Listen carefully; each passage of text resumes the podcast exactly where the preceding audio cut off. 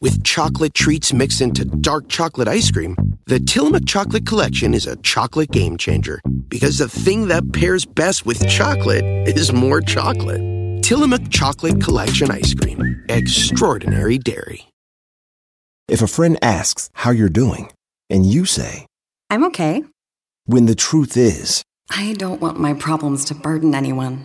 Or you say, Hang it in there. Because if I ask for help, they'll just think I'm weak. Then this is your sign to call, text, or chat 988 for free, confidential support. Anytime. You don't have to hide how you feel.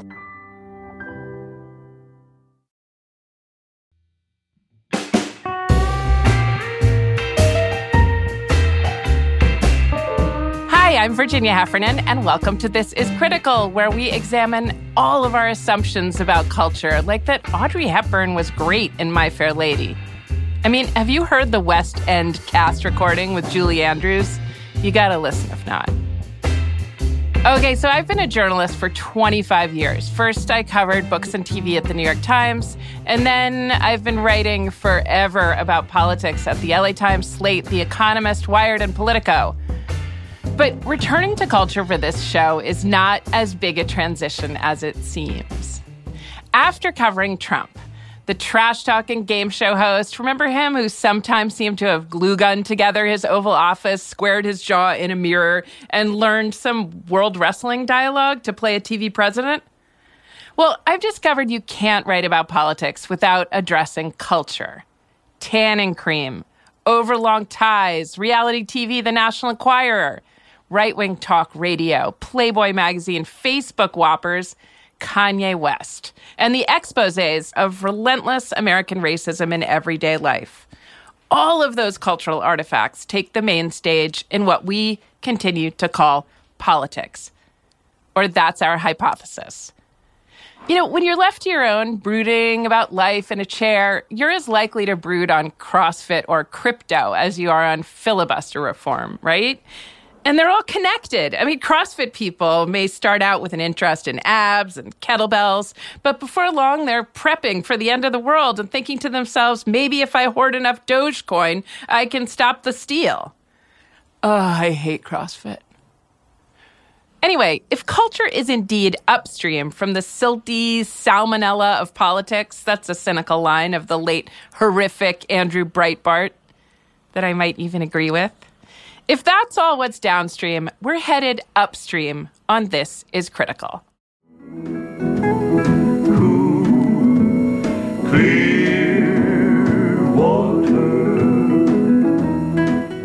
Today, we're paddling upstream with jazz hands, beads, and feathers. We're talking Broadway, and the water we're drinking is Broadway bottled. So get some at intermission for $17 with a Mrs. Doubtfire mug.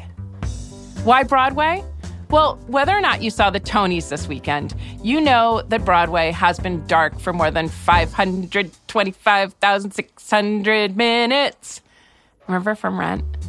And some people are very, very excited about curtains rising again. And even if you don't think you're one of those people, here's why you should be. And yes, it does have to do with culture coming before politics.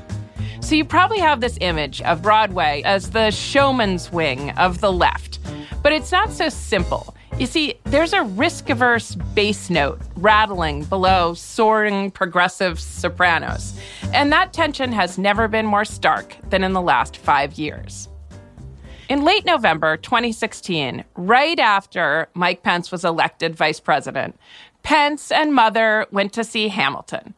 When I heard about this, I sort of feared he might pretend to be normal and muster up some appreciation for the actor Daveed Diggs's record breaking 6.3 words a second rap in that play. But Pence did not pretend. Instead, when the black and brown cast greeted Pence at the curtain call with the actor Brandon Victor Dixon saying, We are the diverse America, and we are alarmed and anxious that your new administration will not protect us and uphold our inalienable rights, sir, he kind of said it like that Aaron Burr, sir line in Hamilton. And we know what happened to inalienable rights after that. It was kind of alienating. Off Broadway, some theater addressed politics head on. I loved Jackie Sibley's play Fairview, which uh, segregated the audience at the end, which was pretty intense. But Broadway itself was kind of shy. For every brain brightening production like Slave Play, Jeremy O. Harris's play about three interracial couples undergoing antebellum sexual performance therapy that was snubbed at Sunday's awards, there were three jukebox musicals, four Disney adaptations, and five revivals. And then the lights dimmed in March of 2020. Desolation on Broadway. No plays. And in the meantime, history careened around freakishly. The pandemic killed almost 700,000 people, including my Aunt Peg, who loved theater.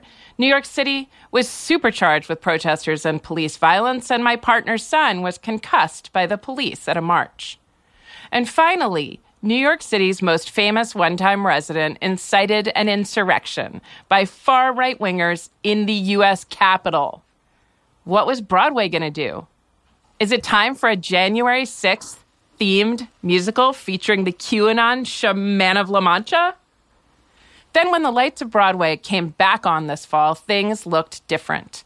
In the dark, producers, actors, directors, writers seemed to have come up with a new plan for making one small stretch of road in one American city speak to this whole jacked time in our country's history. But the new shows on Broadway aren't just reacting and spinning and trying to be woke or anti woke or take a side in a culture war that turns culture into Girl Scout patches you sew on your little green vest, shark or jet. If theater goers wanted that, they could stop by Will Call, pick up their patch, sew it on, and be smugly good walking around Times Square. But that's evidently not how theater wants to play this. All of the new plays that opened on Broadway this month are by black playwrights. Plays like Lackawanna Blues by Ruben Santiago Hudson, Thoughts of a Colored Man by Keenan Scott II, and Trouble in Mind by Alice Childress, which premiered first off Broadway back in 1955. Matthew Arnold. Didn't see Matthew Arnold coming, did you? One of the first cultural critics in English used the old phrase sweetness and light to describe what culture does. And he was being sincere. He wasn't describing positive thinking or opiates. By sweetness and light, he meant the stuff bees produce honey for sweetness and wax for candles, which he believed was also beauty and intelligence, the two essential components of an excellent and thriving culture. My guest today to talk all things sweetness and light and Broadway is a well credentialed member of theater's old guard, Paul Rudnick, who, way back in the 90s, struggled to get theater to be as progressive as we think it now is. His breakout success with Jeffrey, an off Broadway comedy about AIDS. But if by some chance you weren't hanging around Manhattan three decades ago, you may know him better from his movie In and Out one of Hollywood's early rom com successes with gay lead characters played by Kevin Kline and Tom Selleck, two straight actors. So he definitely has thoughts about representation in acting. He then got into the thorny business of adaptation, working on the remake of The Stepford Wives, which I loved. Now he's taking his talents to Broadway, co writing the update of The Devil Wears Prada with music by one Elton John. I have a lot of questions for Paul about adaptations, not least because the last show I saw in the before times was Tootsie, the musical, and they took out a lot from the movie. The big gay panic gags, the soap opera set, and Julie as a white, browbeaten waif. How do you adapt Tootsie about an opportunistic male crossdresser for an era when gender fluidity is much more visible? Paul spoke to me this week before the Tony Awards, perched in a throne like chair surrounded by books and scripts, a setting more fitting for penning love letters in Brideshead Revisited than getting into Twitter battles, another of Paul's talents. Paul, welcome to This is Critical. Oh, well, it is a delight to be here. Thank you so much. Um, first, I got to ask you about Twitter. Somehow Twitter hit the spot for you. Let's admit it. Why? I got on it, I think, because someone, my publisher, wanted me to promote a book. And I said, I, you know, very grudgingly allowed a nice young person to come over to my house and set it up for me because I yeah. use young people as if they are seeing eye dogs. Um, And from then on, it was easy because I realized, oh wait, this is a this is a tech area that I actually can master because it's so infantile. Also, I think it's for anyone, for writers, anybody who is yes. writing a book or even an article or let alone a screenplay or a play. There's enormous periods of downtime of waiting, of oh, trying to yes. find a publisher, trying to find a producer, so that by the time the finished work finally appears, you have to remember why you'd even begun. Twitter, on the other hand, one second and you're published. You know, so it's sort of like the instant magazine. Now, do you ever workshop material on Twitter? I have to admit I do. Because, uh, you know, there's nothing like the data of, you know, 64 likes. Is it going to go into the article? Maybe not. It's like, it's sort of a lazy, lazy person's cowardly way to try out a joke. Oh, yes. I think. But and I think Twitter was very smart not to allow you to go back and edit tweets because yes. then I, I, would I would never leave the screen. You know, I would ju- I just constantly fiddle. I'll delete tweets if I suddenly realize, oh, that was not as funny as I thought it was, or that was offensive in a way I didn't intend. So you talked about offending people. And I, you know, because I'm also cowardly, I love to be the one offended. And, you know, like you say in this recent tweet, your best excuses for missing a deadline, I think number four on the list is the patriarchy. I will do the patriarchy and be its victim at the drop of a hat. Oh, Absolutely. Right? Like I will play any card in the deck. You know, I will be Jewish and gay on a, in a heartbeat. You know, if especially if it gets me out of having just said something that was totally wrong and untenable, I say, "Oh, you just said that because I'm Jewish, didn't you?" Exactly. the other person will back down because we're all in such terror of seeming bigoted. So I want to talk about offending people because you're here to talk about Broadway, and I am a huge fan of Tootsie, and I loved the play. But, and there were a lot of changes from the movie that we all know and love. And I wasn't sure. I wasn't sure how I felt. Well, the interesting thing is with a project like Tootsie, where there were changes made, this the original film still exists so that you feel okay, you're mm. not going to damage people's actual memories. And if you are still an enormous fan of the original work, it exists for you. But in terms of changes to something that is the first time out. I know Jagged Little Pill is making changes right now. A number of shows are. And even with Shakespeare, I think that, well, Shakespeare, they will edit, they will align, they will make things simpler, not necessarily mm-hmm. in response to, um, you know, political outrage. So it's tricky as to what you respond to and what you're willing to sort of tough out. Um, terms, especially around issues of gender right now, because I know both Tootsie and the new musical of Mrs. Doubtfire are dealing with projects that were originally considered kind of harmless drag vehicles. So, who do you cast? Could there be a version of Dustin Hoffman's Tootsie that takes into account ideas about the gender continuum that are now much more in the air than they were in the 80s? Or do you just stay with the original? I wanted to know what Paul and his co writer, Kate Weatherhead, are doing with The Devil Wears Prada what we're finding is that on one hand, you do want to honor people's memories and worship of the original film and of, of uh, Lauren Weisberger's best-selling novel as well. On the other hand, time has passed, especially in terms of the world of fashion, um, in terms of the existence of print journalism in fashion, in terms of uh, racial inclusion, in terms of gender issues. So we are trying to reflect that. On the other hand, that could result in throwing out the entire original property, which is probably not going to sit well with the you know millions of fans of the original work who were looking forward to a, a sort of wonderful reminder of that there was that mm. um, revival of west side story that is, is sadly not going to be able to return but was wildly controversial because of so there were so many changes made and there was so much updating and so much use of video screens the shuttered revival of West Side Story was a wild reimagining. The show opened for previews in February 2020 and had mixed reviews. And its lead producer, Scott Rudin, then stepped away from the production this past April after his bullying of his employees came to light. It was also much darker, cutting the bubbly I feel pretty and even doing away with the snapping. Can you imagine? The jets are no longer all white and the play is set in a modern world where characters take videos of the violence in the play, and those videos appear projected on stage. And I love West Side Story, but I enjoyed that. I thought, no, I have seen many traditional and more conventional productions. So, and those memories are intact. So I didn't mind seeing the original messed around with a bit. And I'm looking forward to the, the Steven Spielberg and Tony Kushner movie version as well, mm-hmm. which I'm sure will not be 100% a duplicate of the film from however many years ago. So yeah, I th- I I don't think anybody should be afraid of of change of of a, of a different take or of an update. Mm-hmm. You know, and I don't think it does. As It doesn't even have to be an improvement. It can just be a reflection of the times we're living in. So, but when you started writing, and I think in general, Broadway is supposed to be sort of mischievously progressive. So, like, we have an intern on this show, and we talked to her about this show on, about Broadway, and she said she had an aunt who had had a place in New York since the 70s, and she used to come and stay with her and saw Broadway shows.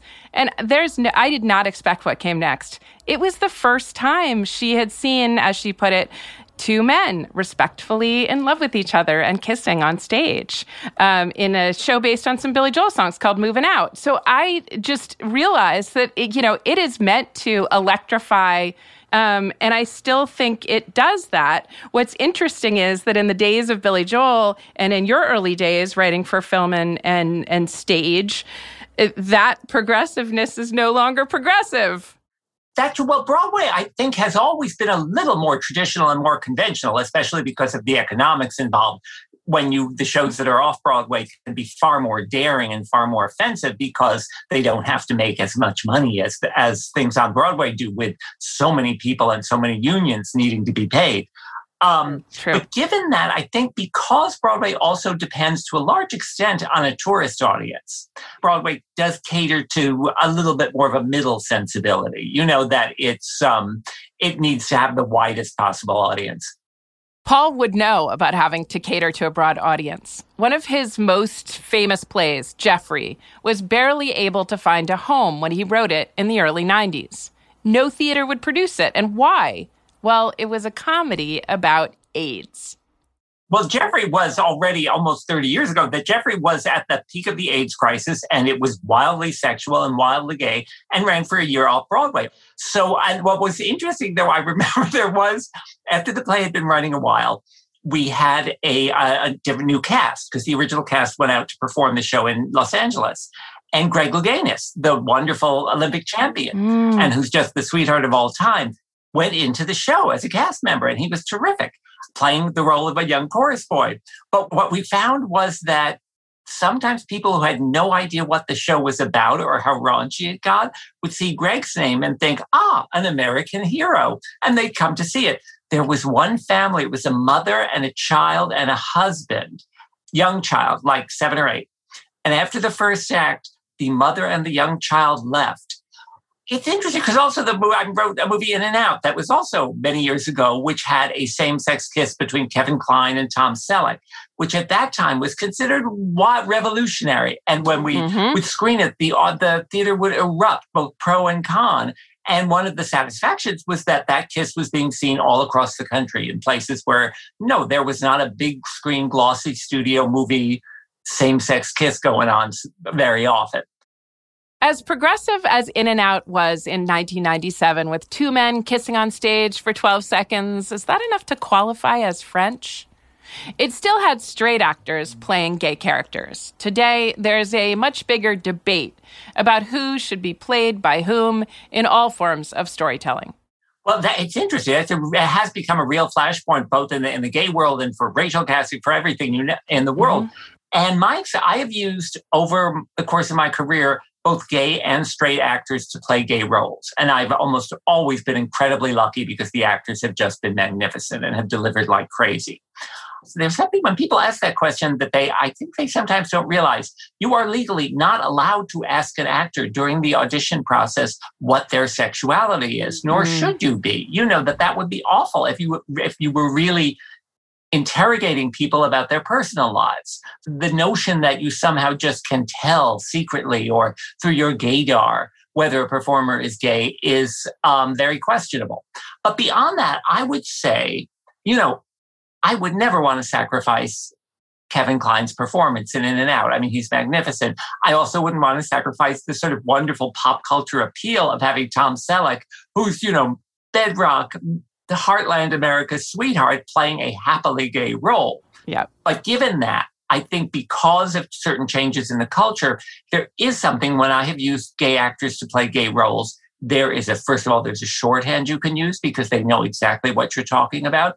There's a sense of nuance. I remember when I watched Behind the Candelabra, the, the series on Liberace on HBO with Michael yes. oh, and yes. Matt Damon. And that was terrific. But it there was a moment where Cheyenne Jackson, who's a openly and happily gay actor, has about 15 seconds on screen as a spurned boyfriend. Those 15 seconds are the most authentic thing in the show. When he knew, he knew what he was talking about in a way that Michael Douglas and Matt Damon, who were giving, you know, all out, heartfelt, very entertaining performances, they still didn't know what that was. So it's I'm sort of torn. I would maybe it's I would go by a case by case basis, but I'm certainly when I saw on Broadway again that the production of Boys in the Band that had an all gay cast, which was important also because it had actors who were having wildly successful careers as openly gay actors. You know, Matt Bomer, Andrew Rannells, Jim Parsons. Mm-hmm. And that gave the piece not just a uh, sort of self knowledge, but a genuine excitement because you thought, okay, these are young guys playing an earlier generation of gay men but there was a real sense of of understanding and communication between those generations that you would not get with straight actors. But I think uh, the less rules you make, sometimes the better. And then, you know, maybe with In and Out, everybody likes the idea of white gay guys who look a lot like white straight guys who are kind of the same height and same social class. And maybe all these are to bring other people around instead of accurate representations or or complex representations of you know of the experiences of the characters. Instead they're telling us like little fables that we like to hear. I don't know that too dark no i think they but they can be accurate representations of a given group which is why you need a movie like moonlight and why you need something like slave play and why you need an infinite variety of works on the gay experience, on the, you know, the entire LGBTQ alphabet from every yes. point of view and every racial group and every gender so that it's uh, not a question of eliminating saying, okay, white gay experience no longer has the slightest value. It's like, no, that is one variety. And there are endless amounts that need equal footing, but it doesn't mean you eliminate anybody. I think that inclusion should be as broad as possible. Um, it's kind of mm-hmm. like even on Broadway, when the people talk about the Broadway audience, which is also quite uniformly white, sometimes older, the point is to make it an absolute necessity to cultivate and market to and reach out to every possible audience and to reflect their lives on stage. But it doesn't mean that white experiences are now completely invalid. It's no more mm. about everybody getting a shot rather than anyone being you know, shunted shunted aside. Coming up after the break, has comedy writing changed with our political sensibilities?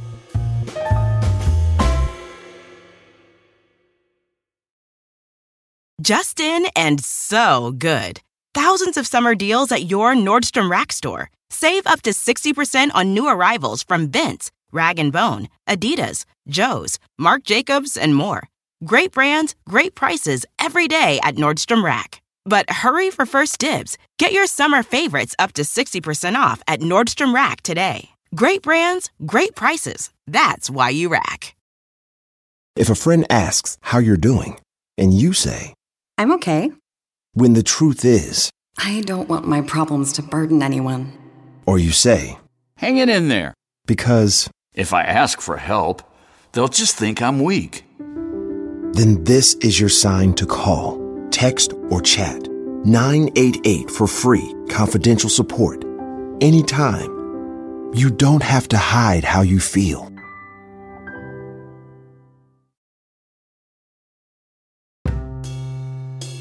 Welcome back to This is Critical. Today I'm joined by Paul Rudnick, a writer of comedies both on the big screen and on the Great White Way.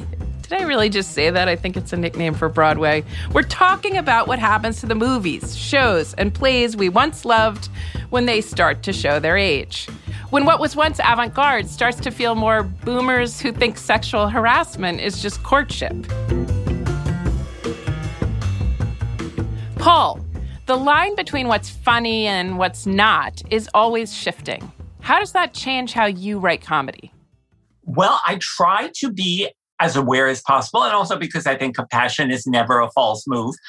But on the other hand, yeah, you still want to have room for satire and room for humor and room for wisecracks. But it's one of the great uses, actually, of fiction, whether it's on stage or there is a one of the most superb books I've read in ages is called Detransition Baby by Torrey Peters, who's a trans writer. Wow. She is just a spectacular writer in, in every sense. And because she has both the talent and the authenticity, she writes a book that's very smart, really funny, very outrageous, non PC, very hmm. informative for people who aren't necessarily in the trans community. And I thought, okay, that's something a novel can do that nobody else can do. A, you know, even the most responsible, well researched documentary will be careful, will avoid certain nuances, will avoid certain types of humor. But hmm. because Torrey Peters doesn't need to do that because she's so gifted and because she knows what she's talking about, you read this book as if it's the most brilliant secret that she's letting you in on. And you learn all sorts of things, which I'm sure a lot of trans people certainly already know.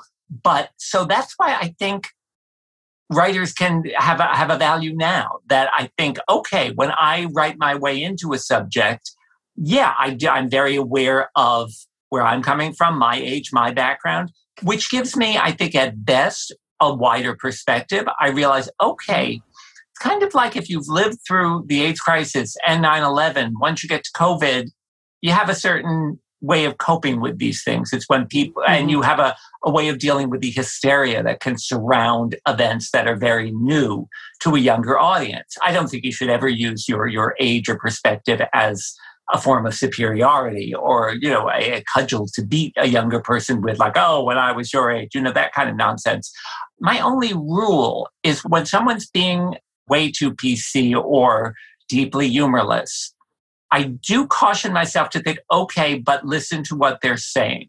Because even if you mm. think they're an idiot, even if you will argue with every point they're making, they, there may be something completely valid there that you have missed and that you yes. do need to hear. So that it's, um, yeah, it just means remaining curious. You mentioned that sometimes you do think things are too PC. Did you think the criticism of In the Heights, for example, was too PC? I mean, you've got an extremely accomplished Broadway maestro in Lin Manuel Miranda. And then all of a sudden, he's being accused of colorism because he cast mainly light skinned people of color for the movie version of In the Heights. People are even criticizing Hamilton, initially lauded for casting people of color in almost all the main roles. That's now being criticized for casting black actors to play slave owners. So, do you dismiss that as hypersensitivity, or do you think, yeah, that's valid? We have to grow from that? Yeah, it was interesting because there were, I know with the, the film of In the Heights, there were issues of colorism in the Dominican community and that they were using yes. very light skinned actors, which wasn't necessarily an accurate uh, reflection of that community. Um, and and Lin-Manuel Miranda, I thought handled it brilliantly. That he listened, he apologized for things he felt he mistakes he had made. There was not a sense that he was dismissing his critics in any way. And I remember when I saw In the Heights on stage the first time, and I just loved it. And it was also, but I am a a white person, so I'm not necessarily going to think of those issues that people who are actually from those neighborhoods are completely justified in bringing up. So it's, but I think you still need to um, contain that criticism within the enormous accomplishments of such a talented man. So I think there's mm-hmm. certainly room for both. And I guess the only problem is when it becomes total cancellation. It's like, no, you don't yank the film of In the Heights from theaters for that. You actually use it. Here's a horrible buzzword for a teachable moment. You say, okay, here's yeah. where things went awry and where they could have been improved and will be next time. But you there's so much of value in that film and in that show that it would be just awful to lose. The same with, with Hamilton. Also, I think there are issues that arise from success. And when someone has had the overwhelming global popularity of a Lin-Manuel Miranda, of course he's going to achieve, he'll become a lightning rod for criticism, justified mm-hmm. or not. So I think there is a lot of layers to um, to some of those attacks. But I think there's a yes. difference between justifiable criticism and cancellation. What was your experience of missing Broadway like?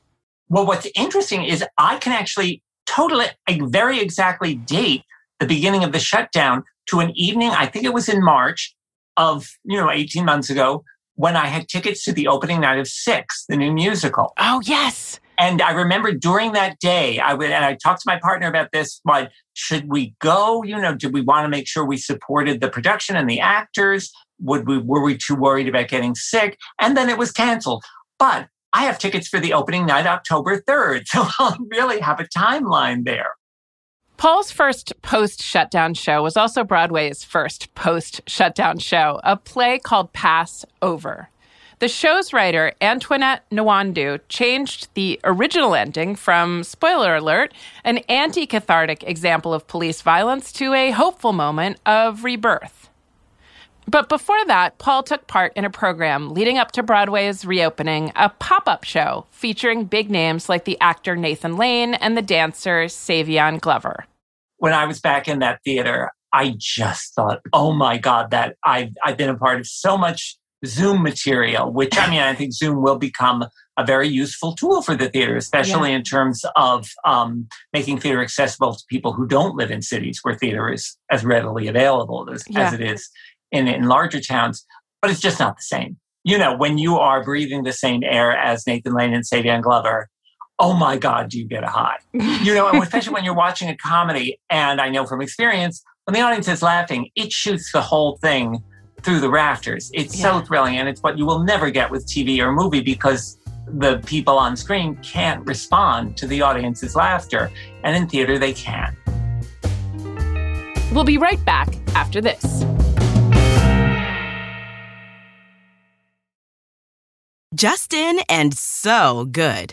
Thousands of summer deals at your Nordstrom Rack store. Save up to 60% on new arrivals from Vince, Rag & Bone, Adidas, Joe's, Marc Jacobs, and more. Great brands, great prices every day at Nordstrom Rack. But hurry for first dibs. Get your summer favorites up to 60% off at Nordstrom Rack today. Great brands, great prices. That's why you rack. If a friend asks how you're doing, and you say, I'm okay. When the truth is, I don't want my problems to burden anyone. Or you say, Hang it in there. Because if I ask for help, they'll just think I'm weak. Then this is your sign to call, text, or chat 988 for free, confidential support. Anytime. You don't have to hide how you feel.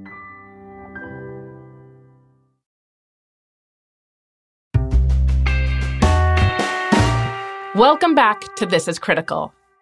So, we learned a lot from the pandemic in so many realms. Did Broadway learn anything from the pandemic? Any way that lessons of Zooming or just missing Broadway might inform how Broadway picks up again? Oh, yes. I mean, the results will, are still to be seen, but I think there was a genuine sort of awakening and uh, a sense of conversations at least beginning in terms of representation. I know a lot of theaters are mm-hmm. rethinking their artistic staffs, they're rethinking their seasons, they're realizing the need for the deepest possible change that you don't just want black performers on stage or even black playwrights work being produced you need to have people of every possible color um, in all the professions in design in stage crews in professions that in musicians that involve unions that are sometimes quite resistant to inclusion so and i think because people were able to take a pause it also was quite the result of um, the george floyd murder that that yes. caused a, a huge outcry and, a, and a, a huge sense of wait we are so overdue for change in every realm and particularly in the theater and Broadway is sort of the last to respond often in terms of change because, especially again, because of the economics involved, they're very wary. They can be very timid. But certainly this season is a positive sign. You could see some of the signs at the Tonys on Sunday, like Sonya Tayeh's acceptance speech when she won for Best Choreographer for Moulin Rouge, the musical. As a brown, queer, Arab American woman, I wasn't always welcomed. It takes graceful hands to lead people like me to the door. It's been 10 years since a woman has won this award. Though I'm honored to be a part of this legacy, this legacy is too small. But the biggest sign is the fact I mentioned earlier, and it deserves repeating. All seven of the new plays on Broadway this fall are by black playwrights, like Clyde's by Lynn Nottage and Chicken and Biscuits by Douglas Lyons, making his Broadway debut. You know, and the fact that Pass Over is absolutely wonderful was wonderfully received. Audiences are adoring it. That's um, there's also plays by a, a terrific writer named Dominique Morisseau that is has a play called skeleton crew that's going to be done with Phylicia Rashad. And I think she has a, another play at one of the not for profits. So that, yeah, we are seeing the first glimmers of change. Um, but again, that's also, you want to see Asian plays, you want to see Indigenous plays, you want to see everything. You know, you think that can be the best and most positive goal imaginable. You know, you're you're calling attention to something really interesting that I hadn't thought about, which is the George Floyd uprising happened during the pandemic. It's crazy.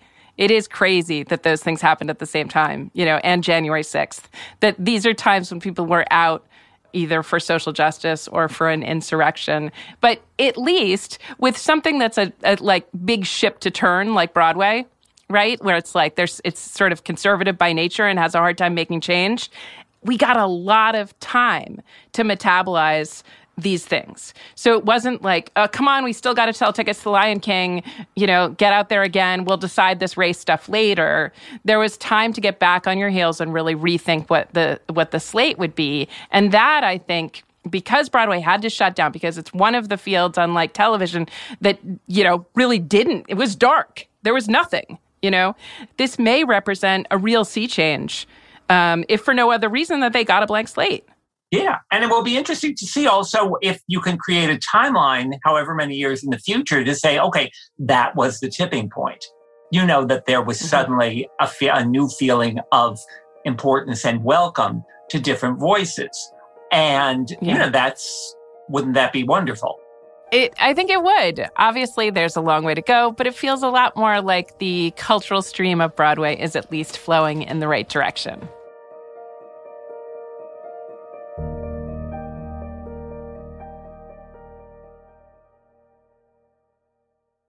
Maybe you'll feel differently when you hear from our next guest, a true Broadway insider's Broadway insider. To talk about what's next in theater Welcome, renowned producer and theatrical visionary, Paige Flake. Oh, Virginia, it is such a pleasure to speak with you. Paige, you're here to share with us an exciting new project that you say will invigorate Broadway. Oh, well, that is always the hope now, isn't it? And yes, I am absolutely tickled to talk about a brand new show that we are currently workshopping and hopefully, drama gods willing, will grace the Broadway boards in the fall of 2022. It is called Oh No, Coronavirus Has Shut Down Broadway, the musical. Wow, okay. Wow, indeed, Virginia. I can tell that you're already on board. Now, who better to tell the story of an abandoned Broadway than Broadway itself? Is it too brave? Maybe. But it's time for Americans who can afford a $120 matinee balcony ticket to know the bravery that took place on that hallowed ground between 40th and 54th Streets, or what we like to refer to in the opening number as Ground Hero. Okay. So, what did the cast of Wicked do that fateful week in March as everything was shutting down? Did Elphaba grab one last mournful drink with Elsa and Simba at Broadway's watering hole Sardi's? Wait, all of those characters appear in the show? It's brilliant, right? And because it is both an original work and contains elements of Beetlejuice, To Kill a Mockingbird, Wicked, Lion King, and Who's Afraid of Virginia Woolf, it will be eligible for both new musical and revival musical for the 2022 Tony season. But I don't want to jinx anything. Right, we wouldn't want to jinx it. So, Act One of the show is performed to a completely empty house to signify Broadway's missing audiences. And money. Ticket holders will wait outside, desperately trying to hear what they can through the stage doors over the din of midtown traffic. During the intermission, the audience will then be seated for what is a fully immersive experiential second act. Is the maskless man next to you a tourist or a member of the cast playing an anti masker who brought his 14 year old son to Broadway because he's getting a divorce and wants to win his love? Okay, spoiler. I wasn't going to share this, but I just feel like this is going really well. We are in talks with the young boy from Mare of Easttown to play the teen. Oh, Virginia, you should hear his voice. Breaking news here. That is all just wow. Yes. Now what I'm hearing from you is that you would like to invest. And the great news is is there is plenty of opportunity for you to do that. So we'll talk offline and I will share with you all the ways you can support this dream and vision. Paige Flake, thank you so much for being here. Oh, no, no, no. Thank you.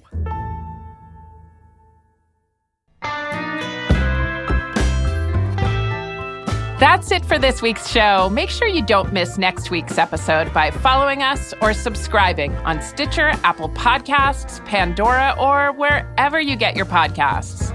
And if you like what you hear, take a minute, rate it, review it, five star it on Apple Podcasts. It helps other people learn about the show. For more information and to keep tabs on us, follow me on Twitter at page88 and at this critical pod. We welcome criticism. And if you have a question or a cultural creed that you think deserves another look, send us an email at thisiscriticalpod at gmail.com. This is Critical is made by me, Virginia Heffernan, and Stitcher. Kate James was our comic relief this week. Harry Huggins is the valiant producer. He got help from McKenna Smith and the consulting producer, Tamika Weatherspoon. Tracy Samuelson is our editor. Brendan Burns mixed this episode and composed our original theme, and Josephine Martorana is our executive producer. Thanks for listening and see you next time.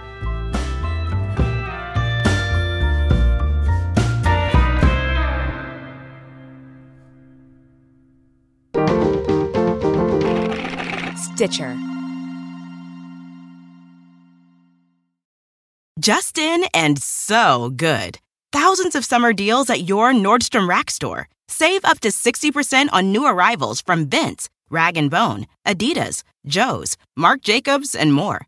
Great brands, great prices every day at Nordstrom Rack. But hurry for first dibs. Get your summer favorites up to 60% off at Nordstrom Rack today. Great brands, great prices. That's why you rack. If a friend asks how you're doing, and you say, I'm okay. When the truth is, I don't want my problems to burden anyone. or you say, Hang it in there. because, If I ask for help, they'll just think I'm weak. then this is your sign to call, text, or chat 988 for free, confidential support. Anytime. You don't have to hide how you feel.